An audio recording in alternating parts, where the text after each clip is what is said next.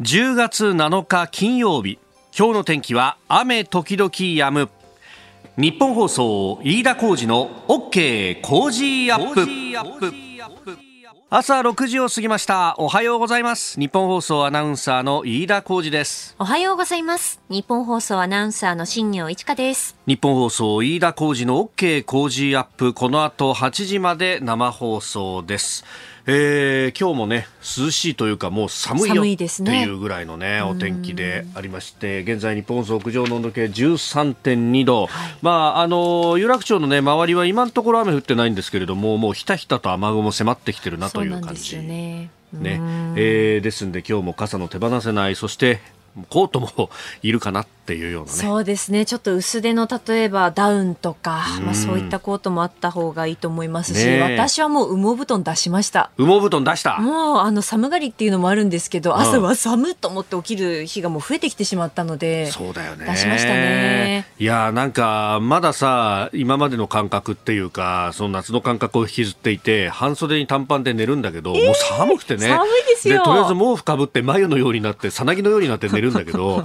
いやそれでもやっぱり寒いなって確かにねもう羽毛布団とか必要になるぐらいだよね。そうなんですよね。ねでまあこの冷たい雨ということで3連休を前にして困ったなってところなんですけれども、はい、3連休はですねいろんなイベントがもう目白押しになっている中で、えー、こんなメールをいただきました、えー、横浜市からですねメールをいただきました52歳の男性おっぱまの鉄拳さんという方。あの私も神奈川県立おっぱま高校ってところの出身なんですがこの高校の先輩だそうでありがとうございます、はい、で鉄拳、えー、鉄道研究会と、えー、鉄道特に京急と横須賀が好きですと、えー、北栗浜からおっぱまに通ってました。あそうですか。私ほとんど一緒ですね、え、今単身赴任で名古屋にいますがポッドキャストで毎日聞いていますと。会も最近寂しくなっていてあまりに共通点が多く他人とは思えません。そういう点は野球ぐらいでしょうか？我がベイスターズは今週末ニック期阪神を撃破しなければいけません。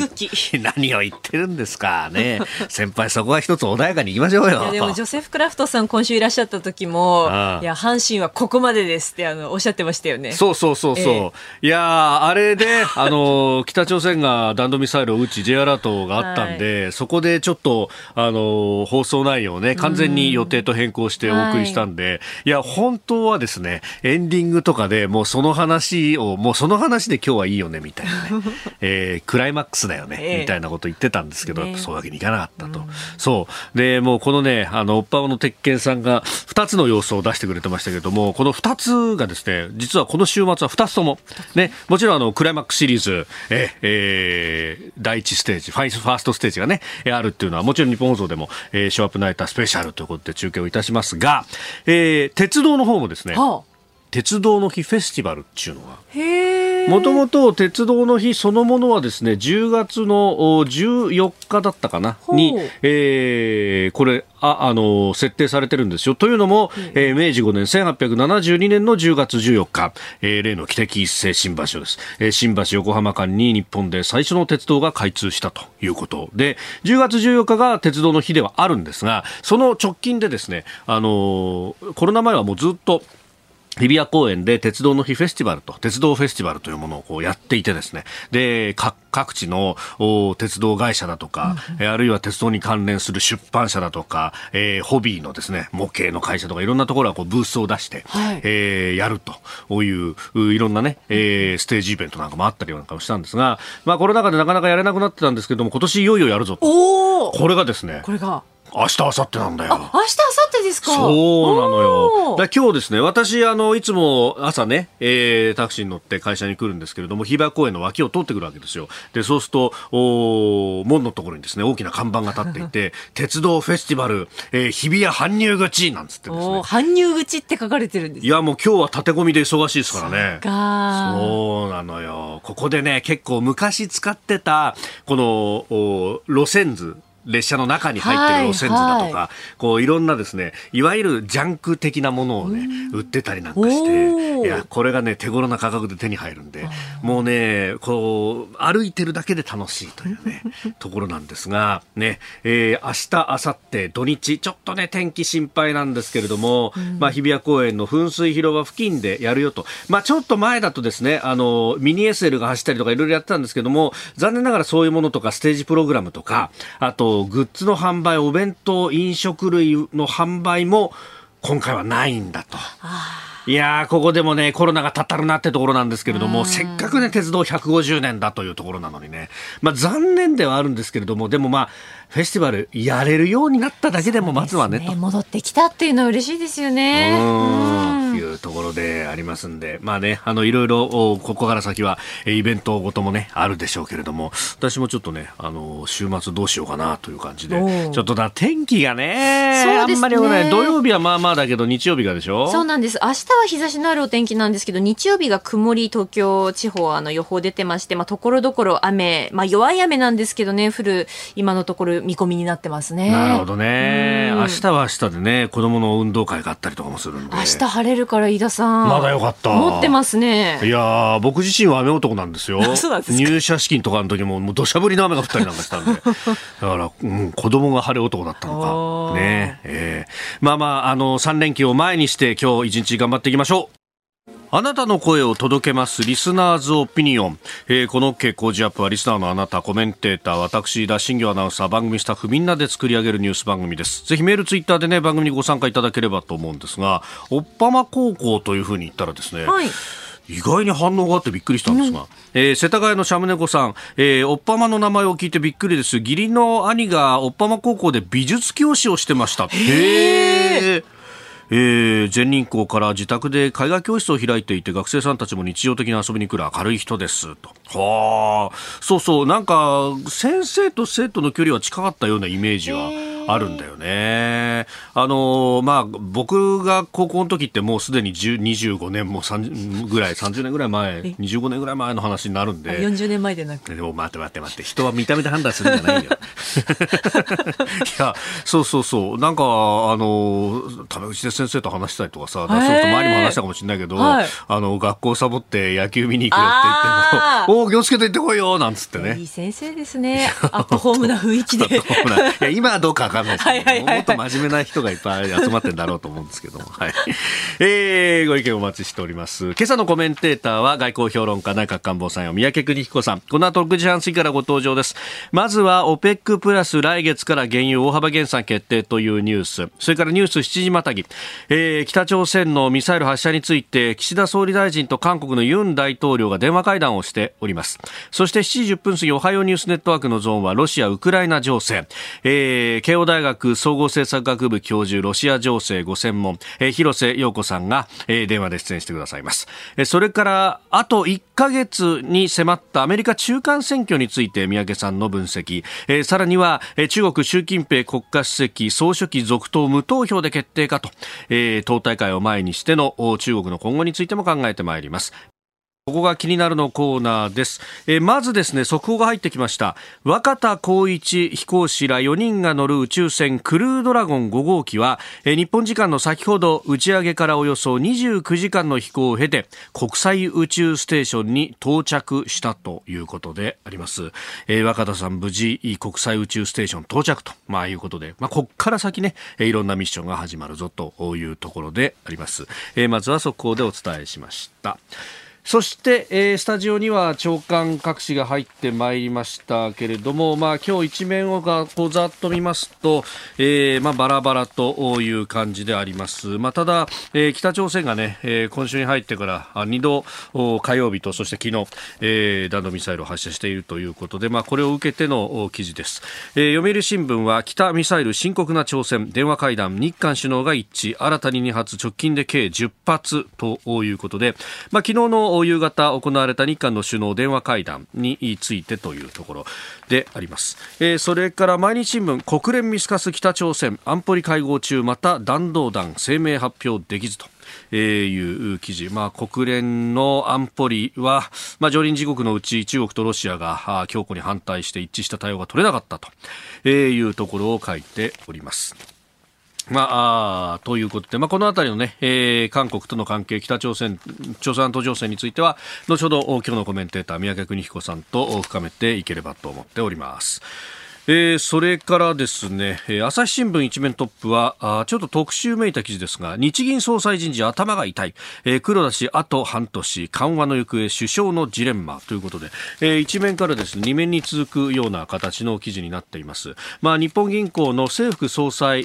の任期というものが、まあ、あいよいよ半年を切ってくるということになっております。で、まあ、あの黒田晴彦総裁。が退任して次が誰になるんだというところがね、えー、非常にいろいろ言われておりますしまたこの番組の中でもですね、えー、コメンテーターの方々にもいろいろ聞いたりなんかもお話もいただいておりますけれども、まあ、なんといってもこのアベノミクス異次元の緩和というものをこう強力に推し進めてきた、えー、総裁ではでもあるということで、まあ、この人事によってはですね、市場へのメッセージとして緩和を続けるよというメッセージにもなれば、あるいは人が変わって、え、政策も変わるんだというメッセージにもなりうると。ただ、あんまり急激にこれを変えるということになると、市中の金利が上がっちゃって、で、そうすると、えー、まあ、景気もあんまりよろしくない中で借入金が増えている企業というのも多いし、えその上この新型コロナ禍において、えー、まあ無利子無担保で融資というものを受けているというところも多いんですけれどもそろそろその返済が始まってきたりとか、えー、あるいは金利の優遇というものが解けてしまうと利払いだけでも頭が痛くなってくるというようなね、えー、ところもあるんでこの対応が非常にこう難しいぞと言いながらですね、えー、緩和の行方というところでこれパッとこう一面開いて2面まで行くとですね、えー、総裁人事リフレ派の懸念、えー、そして進む円安求められる軟着陸みたいなですね、どちらかというと緩和をやめる方向で、えー、話を進めようとしているような感じが、えー、ものすごくあると。まあ、特にこの緩和の副作用とされるものをですね、すごく、えー、強調して書いているなという感じはあります。まあえー、この辺はね、えー、ここ、これから半年、いろいろな議論になっていくところなんだろうと思いますし、番組でもいろいろ、えー、深めていければと思っております。で、気になる記事なんですが、読売がですね、一面の肩のところで書いております。新型コロナ無料検査6府県で不正疑い、本社調査、えー、登録取り消しもということで、なんか、あのー、事業者の中にはですね、えー、登録を取り消されたところもあったと。えー、例えば、都内の診療所を検査事業者に登録していたけれども、この診療所が、えー、実はもう廃止されていたもので、で、えー、この院長をやっていた方から、いや、うちの名前が勝手に使われてるぞと、え、いうことで、えー、じ事態が判明して、えー、登録を取り消されていたなんていう事案もあったと。まあ、もともとね、それこそこの無料検査でも誰でも彼でも検査をするというやり方そのものについて、えーえー、症状がない人まであぶり出してどうすんだよというのは、まあ、これ、あの、現場のお医者さんの中からも声が上がっていたことでもあるし、えー、そしてこの無料検査に関して国費をガンガン投入してっていうのはまさにですね、それこそ岸田政権が、えー、コロナ対策の切り札の一つとして大々大的にやってたことなんですけれども、も、もともと始まった当初から言われていたのは、その無症状者あぶり出してどうすんだという話と、で、これ、あの、人数のノルマとかを、もう暗黙のうちにこう、あったりなんかすると、それこそ、クオカード配って人集めてみたいなことをやってるような業者があるじゃないか、みたいなこともまた、えー、批判をされていたことでもあって、そしてこれ中の方でですね、専門家の方が解説をしておりました。社会面に続いてますんで、記事がね。で、その中では、えー、こう、国費を投入して、で、かつその先は都道府県が仕切るって形になると、えー、どうしても都道府県は当事者意識がないので国費でどうせ全部補填されるんでしょってことになるから審査が甘くなりゃしないかと結局そういうところが裏目に出たじゃないかとでコロナ禍において、えー、急ごしらえでやったというのは確かにそうかもしれないだけれども、えー、あまりにずさんすぎるというようなことが、えー、言われております。もともと、これどこまでその科学的に意味があったんだっていう話と、これやるんだったらワクチンの接種進めた方がいいんじゃないのみたいなたいな話もあったんですが、まあその辺も含めてですね、えー、一切総括されないまま、えー、ずるずると言っていやしないかというのは非常に、まあこれはね、えー、岸田政権発足1年ですけれども、えー、そろそろ振り返り時なんじゃないかというふうにも思うところです。高が気になるでした。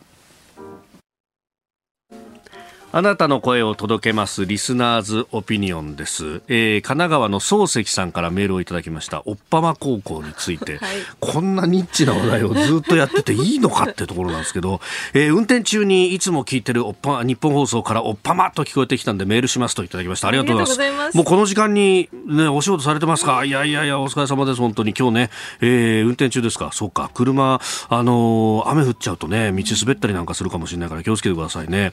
えー、飯田さんご存知かもしれませんが、おっぱま駅前は再開発が再開します。あ、そうなんですか。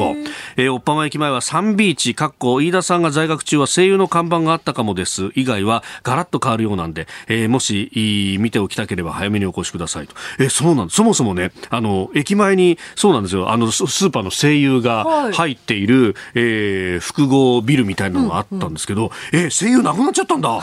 うそっからしてたよね。で、あの、アーケードの商店街がずっとこう続いててですね。はい。でそこにあの酒屋さんが、あのその端っこのところで、えー、自分とこの酒とあの缶詰で飲ますみたいな角打ちってやつ、えー、あれを昔からやっててねもう学生時代とか高校の時にあれを見ていや羨ましいなと。大人になったら俺はあそこで飲むんだと。思っていたんだけどね。あの辺どうなったんだろうな。あとね、あの安いカラオケとかがあってですね、帰宅部の我々は、あの、それこそ土曜日なんかはさ、昔まだ土曜日があってね、で、半ドンだったんだよ。はい、3時間で終わってなんて言うと、その後に安いカラオケ屋に行くんだけど、あまりに安くてですね、通信カラオケってものが入ってなくて、まだレーザーディスクだったりして、すげえっていう。で、レーザーディスクで六甲おろしを入れると、85年の映像が流れてくるのよ。おバースだ掛け札岡田だなんつって、もう歌歌わずにずっと鑑賞してるって、ね、ひどい高校時代だったな。この時間からコメンテーターの方々ご登場です。今朝は外交評論家内閣官房参与三宅邦彦さんです。おはようございます。おはようございます。よろしくお願いします。さあ、まずですね、はい、えー、この時間、あ OPEC プラスという、まあ、石油輸出国機構の加盟国とロシアなどが入っているこの会議で、はい、うん、石油の減産が決まったと。まあね、今、これだけ値段が 100,、ね、100ドル超えて、はい、それでまたざーっと80ドルを引きったわけでしょ、えー、だから、まあ、あのサウジとロシアがまあ中心なんでしょうけど、両者とも思惑は違うんだけど、はい、方向としては減産になるわけですよね。まあ、ロシアの方はもうあ分かりきった話で、戦争やってるわけですから、えーはい、なんとかこれあの、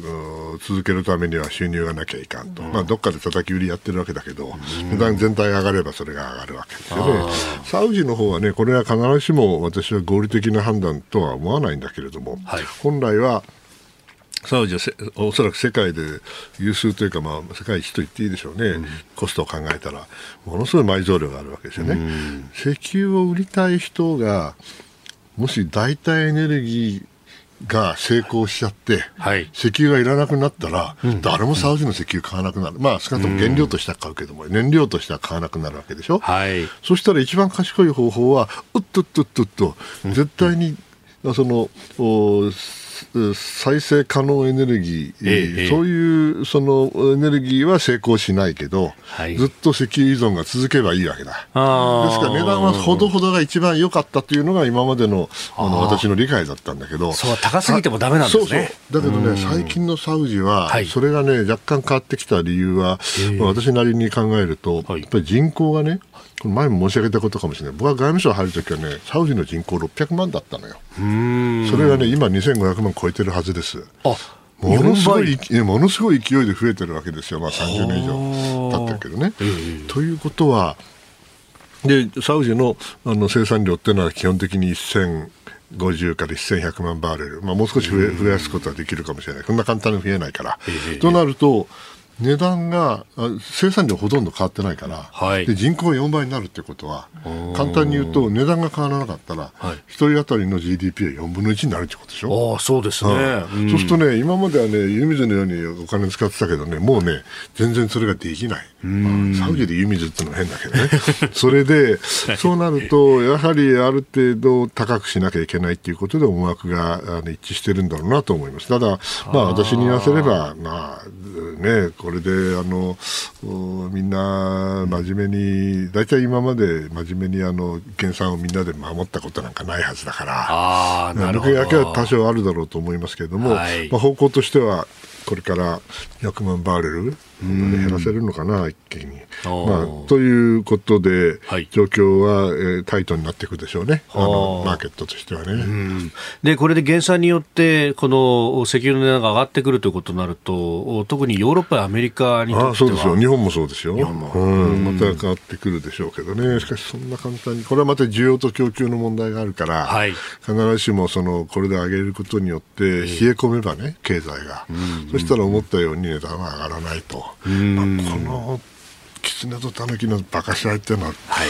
まあ、過去70年代からもう50年ぐらいやってんだよね。このかけるのは大変だと思いますけれども。はいえー、まずはこの OPEC プラスの減産合意というところをお話しいただきました。ここでポッドキャスト YouTube でお聞きのあなたにお知らせです。ラジオ局日本放送飯田浩司の OK コージーアップ週末増刊号を毎週土曜日の午後に配信しています。1週間のニュースの振り返りニュースの予定やコメンテーターのラインナップを紹介しています。後半には Cozy Up コメンテーターがゲストと対談するコーナー。今月はジャーナリストの須田慎一郎さんと麗澤大学准教授で歴史学者のジェイソン・モーガンさんの登場です。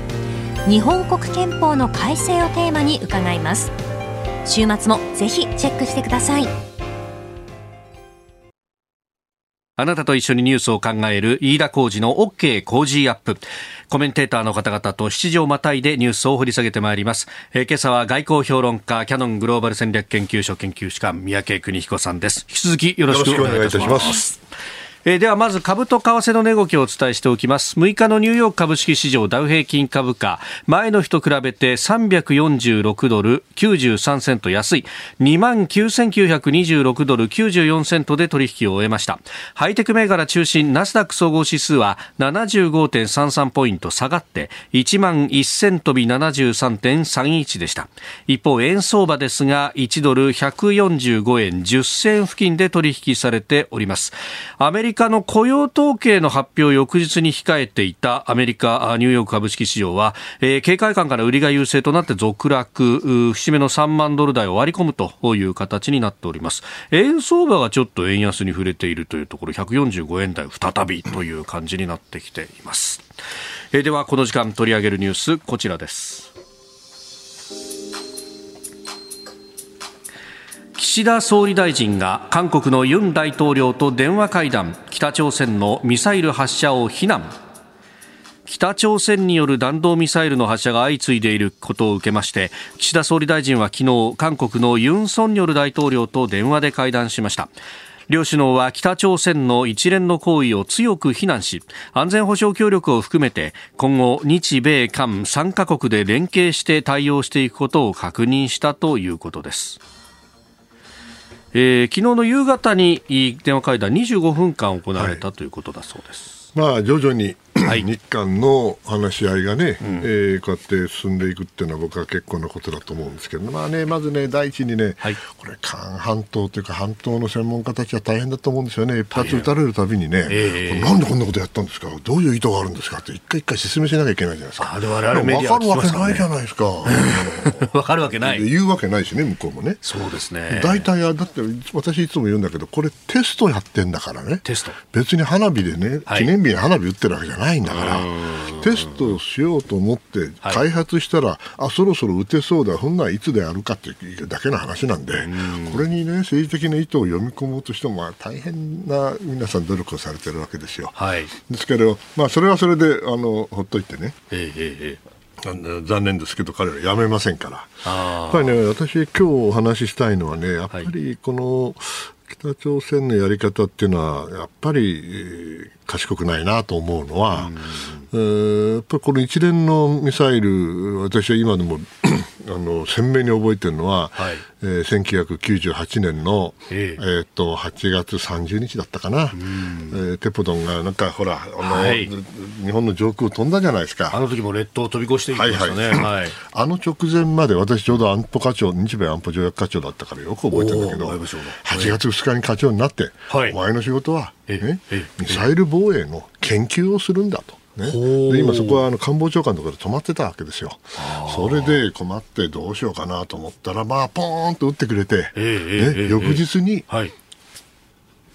研究は始めましょうと、こうなるわけだ。うん、日本は外圧で動くから、残念ながらね。だから北がこうやってバーって打つとですね、逆効果で日本の防衛が強化される。なるほど。これ5年前もそうでしょ？そうですね。5年前も、えー、27年でしたっけ？あの時も、はい、あの、いろいろなイージス昭和、が動いたわけでしょ？で今回もそうですよね。ですから、ああやって撃ってくれればですね、はい、これはもう日日米韓のいろんなミサイルの防衛の連携もあるし、はい、それから当然のことながら北朝鮮に対する立場が一致するし、えー、でまあ、ついでかどうか分かんないけども、はい、日韓関係の話もちょこっとするようになると、徐々に徐々にね、これ、あの北朝鮮様々じゃないですか、もう金正恩さんのおかげで日韓関係がこうやって動いているというのは、バカだなと思うんですけどね。そんなことやんなきゃいいんだから。あでもそうですよね。よ。98年ってこれあの小渕政権だったと思いますけど小渕政権周辺事態法だとかをこう整備していくっていう一連のその一連の時なんですよ。その時も課長になったんでよく覚えてるんだけど、はいええ当にありがたかったですよね。それまで本当、全くこのね、あのじゃあ、周りで何かあったらどうするんだよっていうのが全くなかったところが、全然研究が進まなかった、えー、うん、それでボンと打ってくれたら、うん、ね、閣議閣議でちゃんと研究が始まった、三宅よくやったって、私は何もしてませんよと、キム・ジョンじゃない、お父さんだな、あの時は、ね、あの時はキム・ジョンいる、うん。うん。で、お父さんのおかげですと、息子さんにもお世話になってますと。うん。えーまあなと思うんだけどね。まあ、作用と反作用みたいなものは必ずあるわけですね。あるんですよね。ですから、うん、彼らからすれば、まあ、はい、その脅したつもりかもしれないけど、えー、それがちゃんと反作用があるということですよね。えー、まあ、本当はそれがなくたって、はい、本当はやるべきことをやらなきゃいけないんだけど、日本は残念ながらこうやって、ある程度圧力がかかってこないと動かないという、まあ、昔の、ね、黒船以来の、はい。えー、伝統がございましてですね、まあ、まあ、それでもね、はい、いい方向に動くならいいと思いますけど、まあ、そういったものをもう帰化としつつそう。こう自分たちで考えていかなきゃならないそういうことですよね。まあ、その意味でこれから、はい二国間の方はねもっと難しいとは思いますけれども、えー、こうやって首脳のレベルで、はい、まあ、25分とはいえですね、はい、話をして共通の議論ができるわけですから、うん、まあ、そこをねなんとかうまく、まあ、もともとあの日韓はですね別に100%合意できるわけないんですから。もともとが。もともとがね、僕が90年代で知ってた時だって、はい、やっぱり竹島の問題はお互いに言い合って終わりなんですよね。 agree to disagree なんですよ。それをやっぱりあの元に戻すにはそこまでしか戻らないと思うけど、それだけで十分だと私は思うんで、その方向に、えー、少しずつ一歩一歩ですけれど、半歩半歩かもしれないけど、いけばいいなとは思ってます。はい、 agree to disagree、もう一致しないってことで分かり合うというような。昔はそうだったんですけどね、日韓はね。まああのねえー、アメリカとの連携であるとか日米韓であるとか、はい、もやりつつ日本として何をするか、まあ、この年末に向けて、うん、えー、安全保障に関する3つの文書、まあ、特に、は国家安全保障戦略などなどが改定をされるというところですよね。はい、まあ、あのこの改定自体は北朝鮮に直接関係があるわけではなくてもともとは、えーえー、安倍政権の時ですよね、えー、国家安全保障会議を作る、はい、そしてその時に最初の国家安全保障戦略っていうのを作りましたよね。でもまあ戦略があって対抗があってね、はい、地域防衛計画があって、こうこう3つの文書をこう作るというのは、実はあの体系立てて作るのは今回が初めてですよね。だって前は、はい、あの戦略が最後にできちゃったけど、戦略は最初に作るんですよね、うん、本来であれば、えー、本来であれば、だからまず戦略を作って、はい、それに肉付けをしていくという作業がようやく始まると。いうことでは大変結構なことだと思うんですが、まあ、北朝鮮はね先ほど申し上げた通り、はい、これやればやるほどあの日本にとってはやらなきゃいけないことがしっかりと見えてきてそれをやらなきゃいけないということですが、まあ、今回ねがっかりするのはまずは国連ですよね、はい、まあ、国連前からそのなかなか機能しにくかったんだあるけれどももう明らかにこれウクライナ関係もあってですね、えー、もうロシアも中国もとにかく北朝鮮を守ると。うんえー、いいか悪いか知らないけどね、ですからもう完全にその安保理が機能しなくなっちゃっているとい。うのが実態ですよ。はい、それが、まあ、いいかどうかわからないけども、我々はその安保理にある程度期待をしなきゃいけない部分はもちろんあるんだけれども、うん、いやとてもじゃないけど、国連だけでは無理ですよね。はい、で今回このミサイルの撃った内容とか、はいそれからその技術的なレベルですね、を見てますとね、もうあのいくつか言えることがあるんだけど、第一は、はい、北朝鮮は当たり前だけど、核の開発は絶対やめない。ね、ということですよね。はい、第二に、今までのようなその防衛、えー、いわゆる、まあ、撃ち落とす、ミサイル防衛だけで、果たして抑止力になるのかと、明らかにミサイル防衛を超える、もしくはこの裏をかく、新しいミサイルを開発しているわけですから、はい、それは当然のことながら不十分になってくると。となるとね、やっぱりこれ、あの結局、3文書に戻るんですけども、はい、打撃力と呼ぶか、対処能力と呼ぶか、なんとの、呼んでもいいんですけれども、要するに防衛で迎撃するだけではなくて、えー、あえて言いますけど、攻撃するぞと、で攻撃したらあんたたち終わりよと、分かってんのと、日米韓で本気でやったらアウトよ、あんたと。いうことを、まあ、メッセージを出して、はい、あこれはやばいぜと。これ以上はやれないという形で抑止を効かす時代になりつつあるんじゃないんですかと、うん、そのことを誰も言わないんだけど、えー、私はあのもうそろそろみんな気がついて、気がついて、気がついてるけど言わないのかもしれないけれど、理解していいんじゃないかなという気がしますけどね。これだけやってくれやってくれて、われわれ今まで通り、はい、ミサイル防衛だけで抑止できるでしょうか、えー、できないと思うな、うそこの部分をね、うん、あの見せるっていう、これ、ね、あのこの話になると、はい、そのどのぐらいのこう射程のものを持つとか、なんか結構細かい話に行きがちですけど。それはそうです、えー、あのいろいろなあ、ね、えー、流れがあるから別にその、はい、ICBM を元って言ってるわけじゃないからね、えー、大陸間弾道だね、えー、しかしあの今までのごく普通の最小限の攻撃能力すら持たなかったできたわけですから、少なくとも一般にあの普通の国なら誰でも持っているような、はい、攻撃能力というのは、これ、軍隊ですからね、えーえー、当然持たなきゃいけないんで、それが抑止力、別に攻撃して戦争になることを望んでるんではなくて、戦争を起こさせないために強い力を持って、そして相手に手を出させないという、ね、ことが、考えなきゃいけない。もう当たり前の話なんだけどね。もう20年ぐらいこんなことばっかり言ってるんだけど。それこそ台湾や韓国だってそのある程度の射程のものっていうのは持ってる。1000キロを超えるようなもちろんねそれはあのバランスがあって、はい、ある程度あの制約があったことは事実ですけど、えー、そういう時代ではもうないんだろうと思います。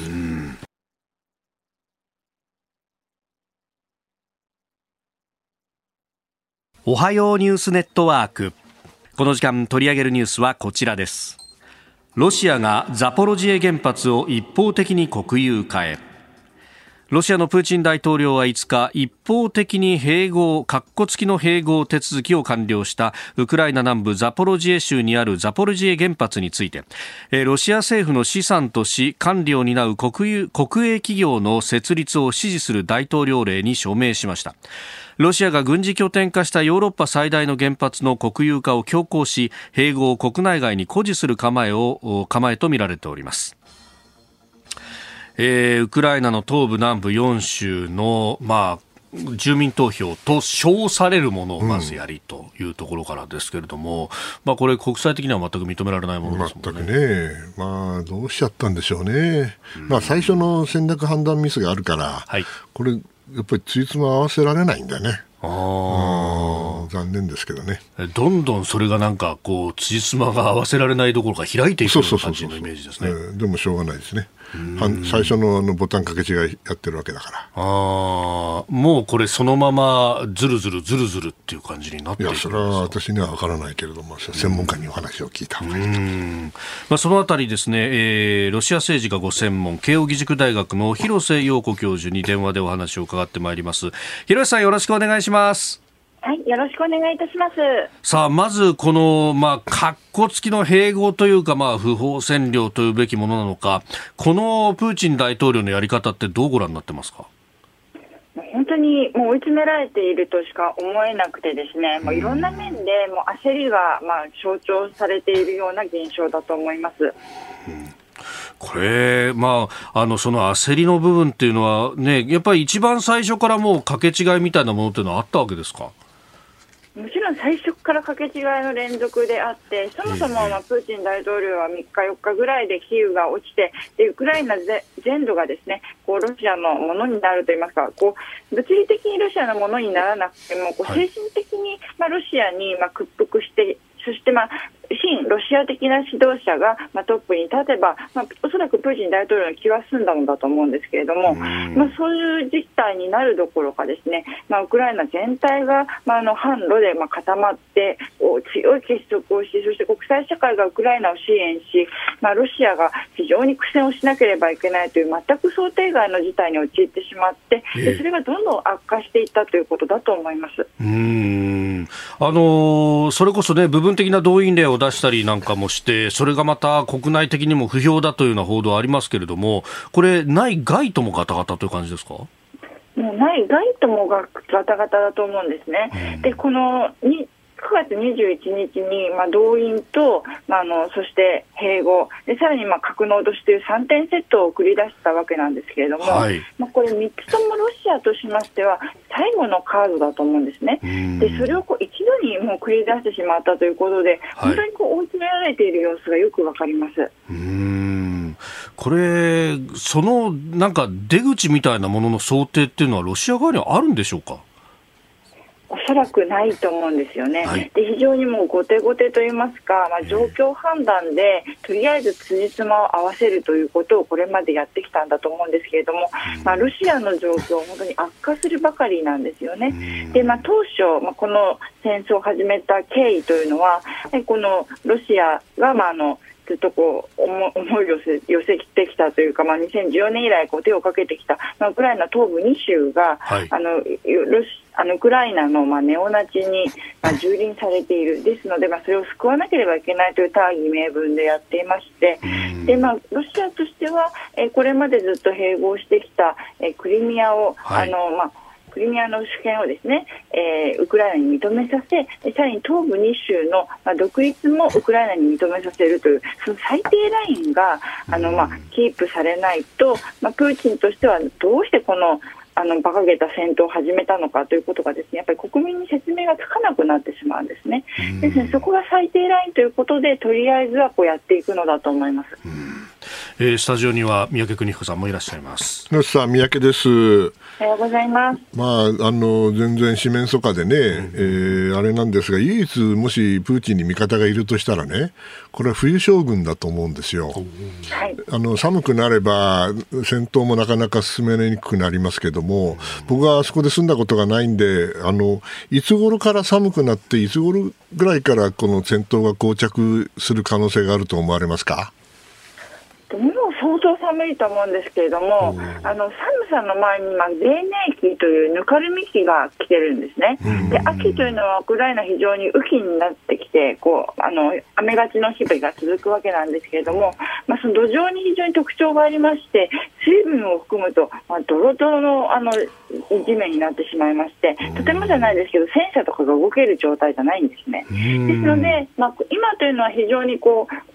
大規模な陸上の戦闘はやりづらい時期だと思うんです。だから割とミサイル攻撃が最近増えてると思うんですよね。でこの1ヶ月が過ぎると、今度地面が凍ってくると。まあ、それがまあ今、宮家さんがおっしゃっていた冬将軍の時期だと思うんですけれども、やはり11月からになってくると思います。まあ、相当今度寒い時期ですけれども、まあ、ただウクライナもロシアもこう寒いあの戦闘というのはまあ慣れているといえば慣れているんですね。でこの戦闘始まった2月というのもやはり寒い時期でしたので、こう地面が凍っている状態ですと、むしろこう大規模な戦車とかが動け動かしやすくなると、でそういう中で、えー、この黎明期にどれぐらいあの再配備みたいなものをきちんとできるかが両軍のポイントになってくると思います。で特に、まあ、ロシアは今、予備軍をこう大量投入している途中ですが、はい、まあ、その訓練がどれぐらいこの期間にできるかということも、まあ、今後の戦局を大きく左右してくることになると思います。もう一つ伺いたいんですけどね、まあ、いろんな意見がこれ、この戦争にはあって、いや、実はね、ロシアは強いんだよと、こういう人もまあいたわけですよね、必ずしもそうじゃないと思うけども、いや、もうね、今やめないとね、ヨーロッパの経済めちゃくちゃになるしね、もうそろそろあの停戦をやったらどうかっていう人がまあいるわけですよね。しかし、どどう思われますか、今の状況で停戦が、ロシアはなんか停戦について言及したかしないかっていうような議論があるけれども、ウクライナは必ずしもそうじゃないですよね。広瀬さん、どう見てらっしゃいますか？はいまあ、今、おそらくロシアは停戦をしたいと思うんですね、停戦をして、とりあえずこうなんかこうきちんとこう再配備をする期間が欲しいということだと思うんですけれども、まあ、ウクライナは絶対に、まあまあ、停戦を受け入れる状況じゃないですし、まあ、戦況としてもウクライナ有利という展開で進んでいるところですし、まあ、さらにこう欧米の支援も増えてくると、まあ、ここで、まあ、あの停戦ということには、まあ、絶対にウクライナとしては、まあ、ならないと思うんですね。でさらに、まあ、プーチン大統領とは交渉しないという大統領令までゼレンスキー大統領は出していまして、まあ、すなわちプーチンである限り絶対交渉はしないんだと。で可能性があるとすれば、まあ、大統領が、まあ、ロシアの方で変われば、まあ、考えてやるというぐらいのことになってくると思うんですね。ですので当面は、まあ、厳しい戦闘が続いていくものと思われます。うんそのこう大統領が変わる、要するにロシア国内で何がしかの政変が起こるという可能性はあるんですか？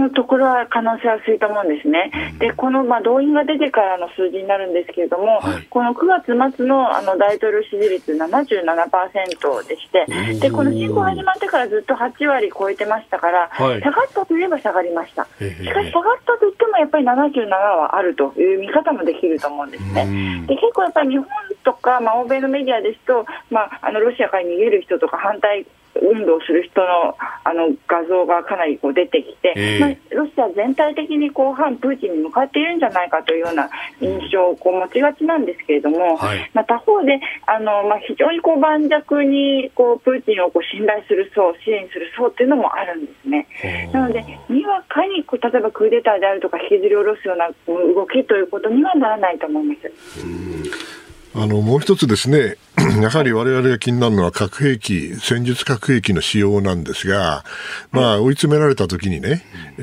ー、使うんだなんてチェチェンのおっさんが言ってるじゃないですか。あ,、れは、あの、どう、プーチンの本音がもしあるとしたらどちらだと思いますか？プーチンの本音としては使いたくないと思うんですね。やはり使えば、あの欧米のリアクションはものすごく大きなものとなると思います。まあ、すぐにこう核で反撃されるという可能性は低いと思うんですけれども、まあ、あのかなりあのハイレベルの通常兵器で相当なあの反撃がなされる可能性が高くですね、でやはりあの NATO、アメリカが入ってきましたら、まあ、ロシアは全く太刀打ちできないと思います。ですですので、やっぱり核というのは最後の最後のカードにしてくると思うんですね。ですね、当面はこの部分動員というカードを最大限大きく使う、まあ、つまり今30万人という数字出しておりますけれど、それほど名目的で部分的と言いつ言いつつですね、ほぼ総動員の形でどんどん人をつぎ込むと思います。でそれでやれるところまでやって、いよいよダメになった時に、まあ、核兵器というオプションが出てくるというふうに思います。うんなるほど。いや、広瀬さん、朝からどうもありがとうございました。ありがとうございままたいろいろ教えていただければと思います。はい、こちらこそよろしくお願いいたします。どうも失礼いたします。はい、失礼いたします。えー、ロシア政治がご専門、慶應義塾大学広瀬陽子教授に伺いました。核は最後のオプションだと。あそうだと思いますね。ええ、それで、その分析で正しいと思います。あなたと一緒に作る朝のニュース番組、飯田浩二の OK コージーアップ特別番組のお知らせです。あさって日曜日の深夜に報道特別番組、拉致被害者帰国から20年、全員奪還、道を開けを放送します。拉致被害者の蓮池薫さんや横田めぐみさんのお母様、早紀江さんへの単独インタビューを行い、現在の心境、日本政府への本音、拉致問題解決への強い思いに迫ります。また、元外交官や国会議員への取材材を行い、拉致問題解決への新たな糸口を探ります。拉致被害者帰国から20年、全員奪還、道を開けは、あさって10月9日日曜日深夜1時30分からオンエアです。お聞きください。続いて、教えてニュースキーワードです。11月8日のアメリカ中間選挙。アメリカのバイデン大統領の政権運営や再選を目指すトランプ前大統領の戦略の行方を占う11月8日の中間選挙まで明日で1ヶ月となります。中間選挙は大統領選の中間の年に実施される連邦議会の上下両院州知事などの選挙の総称で今年は上院が補欠選挙を含めて35議席で争われ知事選は全米50州のうち36州で実施されます、まあ、下院は全部改選。という形です。えー、本来はあ現政権への審判という意味合いが強い中間選挙ですが、今回は人工妊娠中絶の是非やトランプ氏の政治姿勢の評価も大きな論点となっているということです。まあ、一部ね、えー、特集記事を書いたりとかっていうところもあったりもしますけれども。もともとね、その中間選挙というのは、まあ、新しい政権ができて、はい、そのまあ中間テストですよね。うん、ですから、その意味では大体負けるんですよ。大体大体あの票を減らすんです。で、議席も減らすんですよね。はい、実際に今年の春頃までは、もう、ケチョンケチョンでね、うんえー、もうこけ負けするんじゃないかと、はい、バイデンさんの支持率も低かった、ところがね、うん、状況はあのいくつかまた変わってきたみたいですね、夏以降ね。一つのポイントは、はい、トランプ現象の陰りと言っていいのかな、ちょっと早いかな、ええ、やはりあの1月、これ2021年か、1月のね、6日に議会でしゅあったでしょ、襲撃事件があって、はいえ。ー、まあ、その時のトランプさんの動きも含めて、ですねかなり批判が高まっている、そしてトランプさんがこの応援した候補も必ずしも伸びていない、まあ、それは結果なのかもしれないけど、はい、で2つ目の要素としては、ですねやはり最高裁で、もう長年維持されてきたこの中絶を容認する憲法判断ですね、はいうん、これが覆って、これ意外とあの大きな影響があって、民主党への支持率がまた高まっているということもあると、まあ、そういうことを考える、それからあのこの間、実際のアメリカ行って感じたことですけども、はい、まあ、一時はね、あの1ガロンあたりガソリンが5ドルを超えたんですけど、はい、まあ、一部ではもう3ドル台に戻った部分もある。となると、まあ、一息つく、まあ、これからまた値段上がるかもしれませんけどね。えー、となると、瞬間的には今、うん、民主党が結構頑張れる状況になっていると。実際にあの予想はまあ当たった試しじゃないんだけどいろんな予想がありますから。だけど、はい、まあ、多くの予想はですね、ええ、どうもいくつか4つか5つか相当あの激戦区があって、はい、その激戦区の流れ次第ではまあ民主党が、うん下院は無理にしても、ええ、上院はもしかしたら、えー、多数を維持できるかもしれないこれもし上院維持できたらですね、はい、レームダックってわけにいかないんでそれがそれなりにあの息を吹き返す部分はあるかもしれません。その意味ではあのまだまだあ11月のことは分かんないんだけども、えー、えー、また面白い状況になりつつあるということだと思います、接戦になると思います。うん。やっぱ上院を取るとなると、予算だとか、いろいろ政策できることがそうですね、でまた両方通さなきゃいけないわけですから、あの完全にその共和党に、えー、主導権を握られるということではないと思うんですよね。むしろね、トランプさんのあの動きというのは、私は非常に気になっているので、そこのこの結果が彼の将来にも影響を大きく及ぼす可能性は高いと思っています。共和党という党が、まあ、どうなっていくのか共和党という党はないんです。よ、今、トランプ党しかないから、ね、それが問題なんですよ。なるほど。えー、アメリカ中間選挙、今日のキーワードでした。今朝のコメンテーターは外交評論家内閣官房参与三宅邦彦さんです。引き続きよろしくお願いします。さあ続いてここだけニューススクープアップです。やるの？いやもちろんですよ、なんか三宅さんの前で叫ぶの久しぶりだなと思って、うんね、いややっぱ気合を入れていかないと。気合入れてね、えじゃあこっちも気合入れていきましょう、はい、ではよろしくお願いします、はい、この時間最後のニュースをおスクープアップ。アップっていうよりゲップっていう感じだったね。ちょっとね、お腹苦しくなっちゃう。はいはいはい。はい、さて、中国の習近平総書記の続投を無投票で決定か、中国の今後を考える。今月16日開幕の第20回中国共産党大会で確実視される習近平総書記国家主席の続投について前回5年前の党大会に続いて事前の信任投票なしに決める可能性が高まったと一部メディアが報じています。共産党中国共産党の中では異例の3期目入りの正当性を示すため投票を行うかどうか議論もあったということですが中国の今後について考えてまいります。先週は29日が日中国交正常化50年の節目でもありました、ねはい、あの日本では確かあレセプションがありましてね、はい、ありましたね、えー、行ってきましたけども、うん、まあ50年、50周年、はい、私があの私事で申し訳ないんですけど、20年前、はい、国交正常化30周年の時北京におりまして、そして広報文化を担当しておりましたので、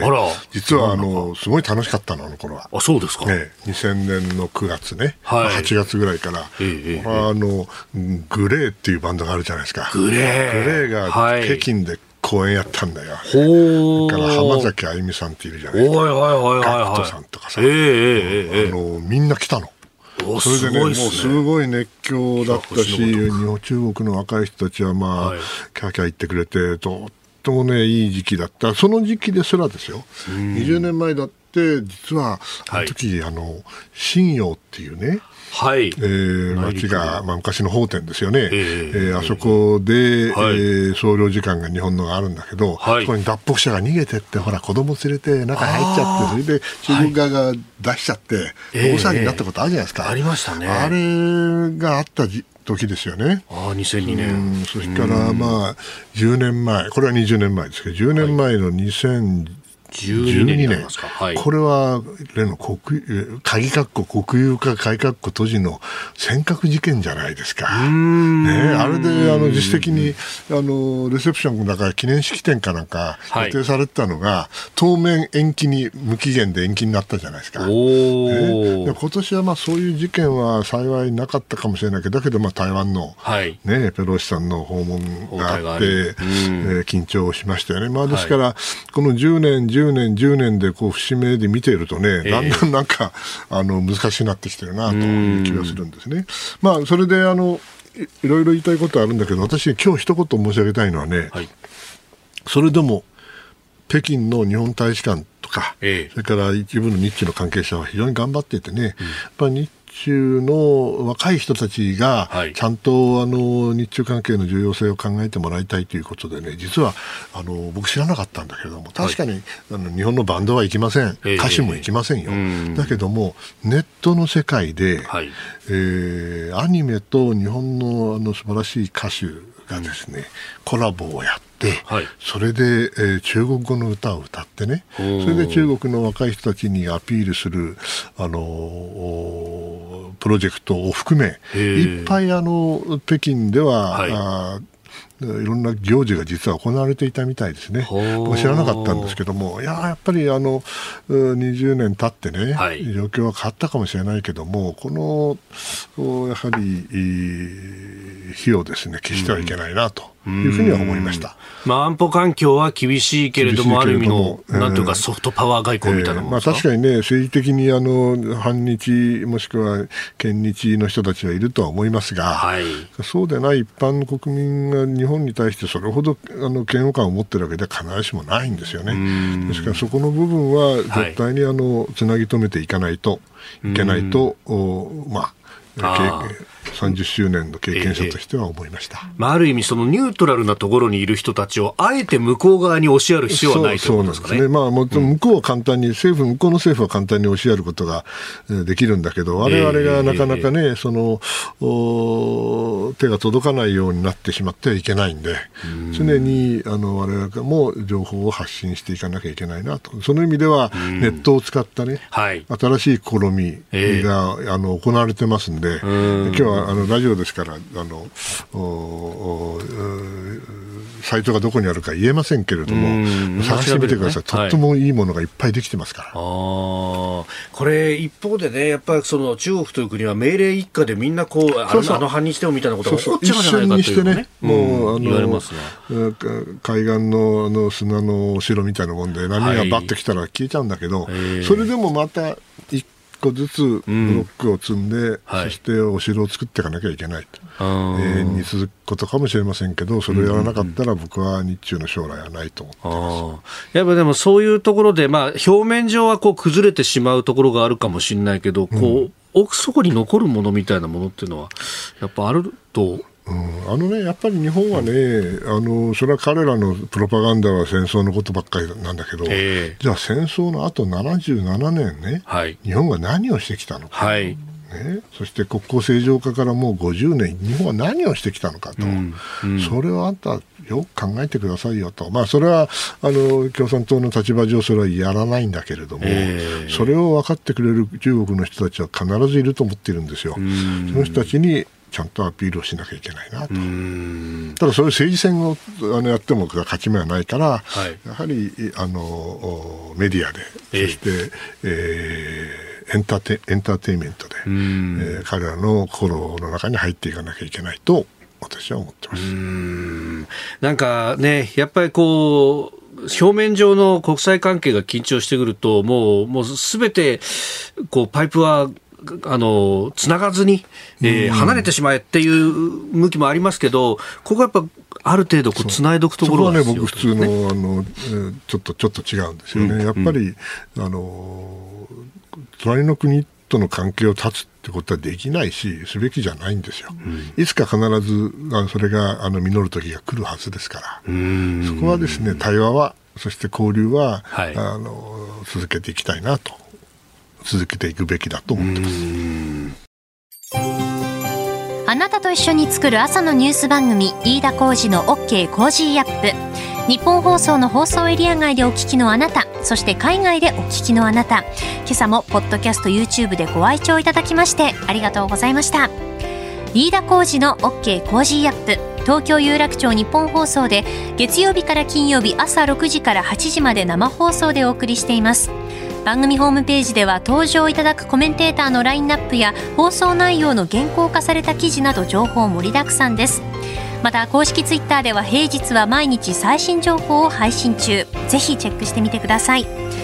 そしてもう一つ飯田浩二アナウンサーが「夕刊富士」で毎週火曜日に連載中。飯田浩二の「そこまで言うか」こちらもぜひご覧になってください。忙しい朝そして移動中ニュースを少し深く知りたい時ぜひ AM、FM、ラジコはもちろん日本放送のポッドキャスト YouTube でお楽しみください。